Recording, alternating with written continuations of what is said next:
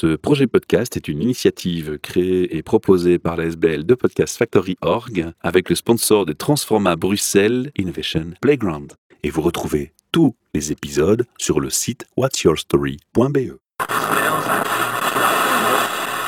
You're listening to the Podcast Factory. Bienvenue pour un nouvel épisode HR Meetup, votre podcast sur les ressources humaines et les passions au travail. J'ai le plaisir de recevoir aujourd'hui David Ouloussiane devant moi. Bonjour. Bonjour David, merci de te déplacer jusque chez Transforma.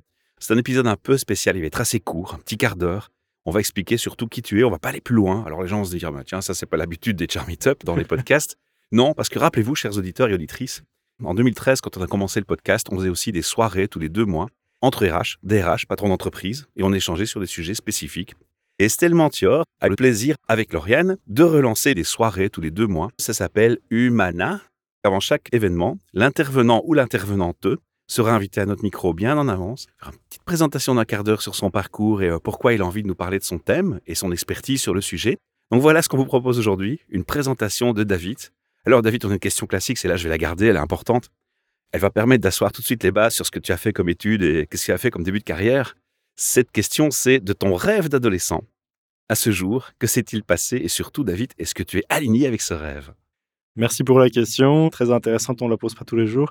J'ai le plaisir de pouvoir dire oui. Depuis que j'avais commencé mes études de secondaire, en fait, j'avais une vocation, c'était de devenir avocat.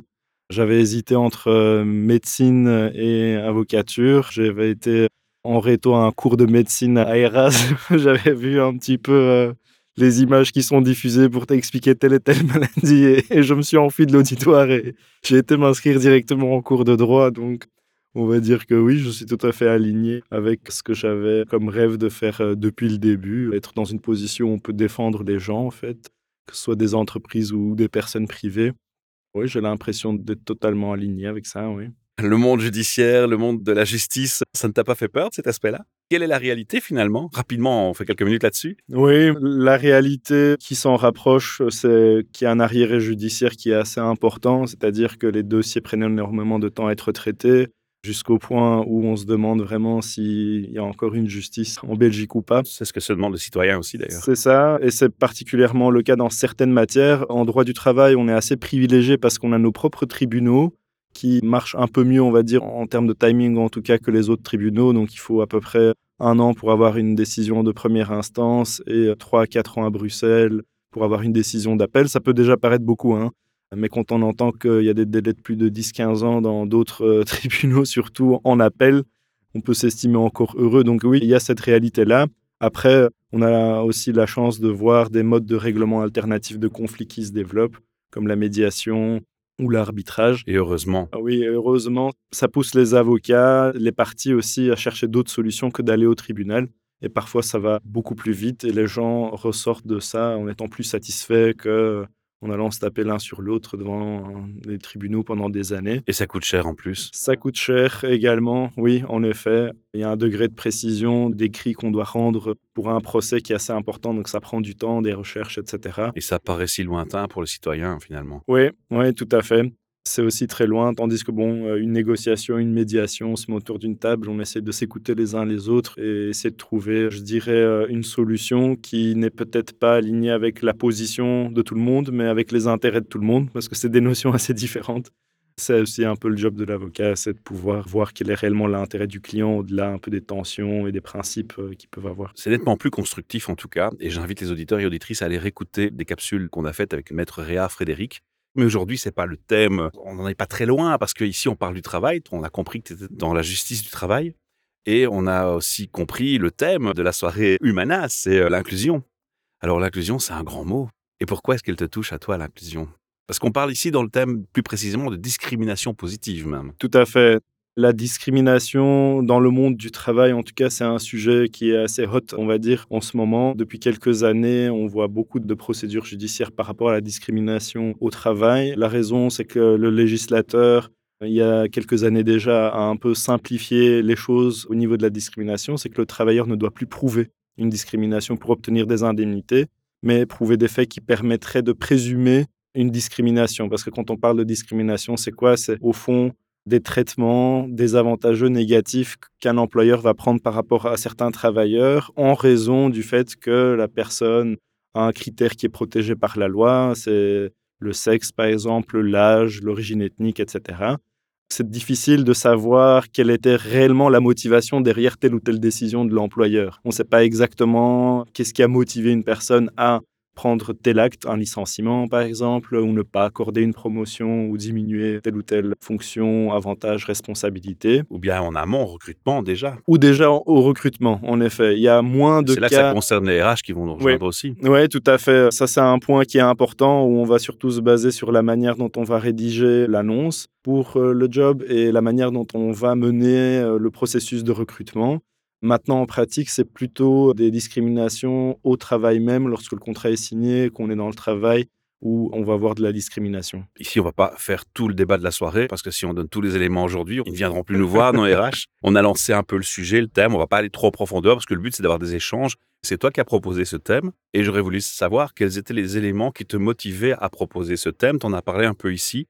Mais il y a quelque chose qui te touche en particulier, quelque chose qui est un constat au départ? Oui, par rapport à la discrimination positive, en fait, on voit beaucoup d'entreprises qui, dans leur politique de diversité d'inclusion, ont envie de faire quelque chose pour pouvoir promouvoir une égalité de fait plutôt qu'une simple égalité de droit. Mais on voit que la législation peut paraître à certains égards bloquante en Belgique parce qu'il y a ces lois anti-discrimination. Lorsqu'on veut favoriser tel ou tel groupe, le risque, en fait, c'est de se retrouver à défavoriser d'autres groupes. C'est vraiment. C'est l'extrême opposé inverse. C'est ça. On part euh, souvent avec de bonnes intentions et on se retrouve à faire des choses qui sont en fait illégales et punies par la loi antidiscrimination. C'est une zone de tension qui en fait bloque parfois les RH ou les entreprises à faire quoi que ce soit pour éviter de tomber justement dans la discrimination. Je trouve que c'est un sujet qui est assez intéressant parce que ça permettra vraiment à des RH ou à des entreprises de se dire, OK, ça c'est la limite, ça c'est ce qu'on peut éventuellement faire. Comment le faire aussi sans paraître pour une entreprise qui discrimine déjà de base, parce que quand on veut prendre des actions pour favoriser un tel groupe, le public se demande souvent, tiens, est-ce que ce groupe est déjà défavorisé de base dans l'entreprise ou pas? Donc, il y a toutes ces questions. Alors, la soirée, est-ce qu'on va être, encore une fois, sans rentrer trop dans le contenu, est-ce qu'on va être focalisé sur les RH ou est-ce qu'on va voir la chose plus globalement? Tu vois, il y a des choses qui se passent en société qui ne sont pas du fait de l'employeur, du recruteur, des choses qui se passent naturellement entre les individus. Il y a le contexte sociétal, géopolitique, et puis toi, tu parles du contexte RH. On va parler de quoi? On va parler du contexte RH purement ou on va tenir compte de ce que ça englobe autour? Disons que moi, en tout cas, je suis euh, un avocat spécialisé en droit du travail. Donc, mon travail quotidien, ce n'est pas de gérer des questions de discrimination qui se trouvent en dehors de l'entreprise. Après, il est vrai que ces législations antidiscrimination ne se limitent pas à l'entreprise.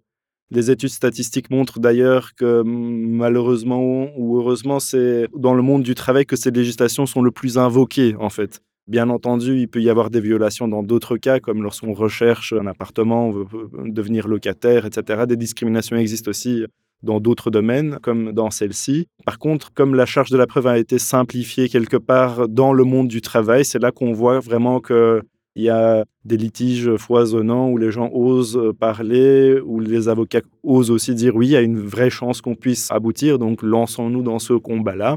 En tout cas, moi, je suis dans mon domaine d'intervention professionnelle limité au monde du travail, donc c'est ça dont on va parler. Quand on parle de discrimination positive, on peut parler du handicap, on peut parler de la grossophobie, de la distinction physique de quelqu'un, de sa culture. Ça peut s'étendre au plus large spectre, j'imagine. Oui, tout à fait.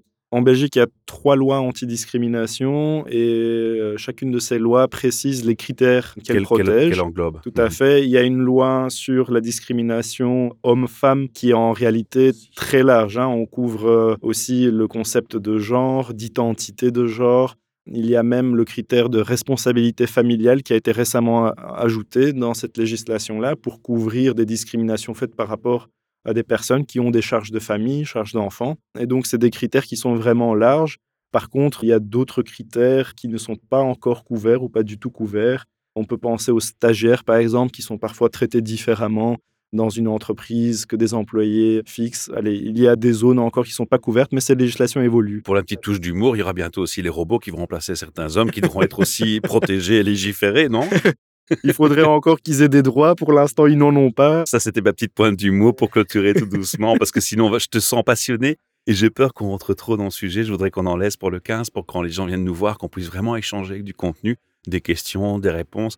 Mais je voulais insister sur tes motivations. ça, c'était clair. Ton parcours est clair aussi. Ta passion, on la ressent immédiatement. Et surtout, on a bien cadré qu'on ne parle pas que de discrimination positive sur une ethnie, on parle du thème le plus large, dans son plus large spectre, ça c'est important à préciser. Alors on a une coutume aussi de clôture de podcast. Je vais te demander, avec ta vision de juriste, du monde du travail en plus, donc ça c'est une réponse qui va beaucoup m'intéresser. Comment est-ce que tu définirais un bon RH Un bon RH, de mon point de vue, doit avoir deux qualités. Premièrement, c'est rester euh, humain. Ça peut paraître un peu. C'est dans la définition. Un peu, voilà, c'est ça. Il cherche des ressources humaines, et donc c'est pas juste de la force de travail, pas comme, pas juste des robots comme tu dirais. Donc il faut vraiment tenir compte de cet aspect-là, je pense. Et on voit directement les conséquences négatives dès qu'on s'en écarte un tout petit peu. Et surtout, la deuxième qualité, bon, c'est peut-être un peu cliché vu que je suis avocat en droit du travail, mais c'est que les RH connaissent leurs propres limites de connaissances en matière juridique. Parce qu'en fait, dans un travail de RH, il y a beaucoup de décisions qui sont prises qui ont des impacts en droit. Et il faut vraiment savoir quand est-ce qu'à un moment donné, on est bloqué pour pouvoir faire appel à des gens qui ont la connaissance nécessaire. Pour l'anecdote, par exemple, euh, j'avais été amené à intervenir dans une entreprise où la RH a déclaré comme CDD tous les étudiants d'été qui étaient venus faire des jobs euh, étudiants. Euh, ça a eu pas mal de conséquences. Les parents de ces étudiants avaient perdu les allocations familiales parce qu'ils avaient été considérés comme étant des employés euh, normaux, etc. Donc oui, je trouve que c'est un métier qui est de plus en plus difficile parce que les RH n'ont pas forcément une connaissance juridique du droit du travail très approfondie, mais que cette législation tend à enfler et avoir quand même un impact sur leur travail. Je vais aller plus loin que toi. Je dirais que dans chaque métier, il y a cette problématique de distinguer qu'en fait, quand on s'adresse à une demande, je prends par exemple la construction d'un site Internet, les gens s'imaginent, je vais faire un site Internet, c'est des pages, euh, voilà. Mais derrière, il y a plusieurs métiers.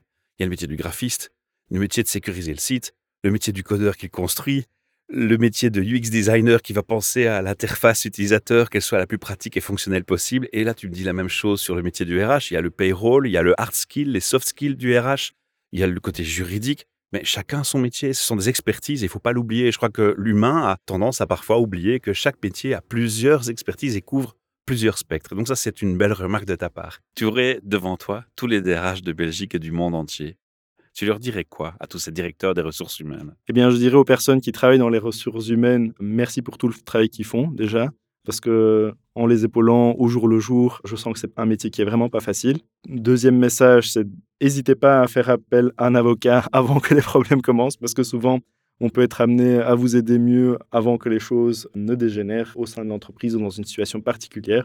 Et j'en terminerai tout simplement en vous invitant à nous rejoindre au Book le 15 février à 18h30. Et vous le voyez pas au micro, mais vous l'entendez à vos oreilles. David, il est super souriant et assez sympa. Moi, j'ai beaucoup de plaisir à échanger avec toi et j'aurai joie à te rejoindre le 15 février. Merci pour ton temps. Merci Michel, plaisir partagé. À bientôt. À bientôt.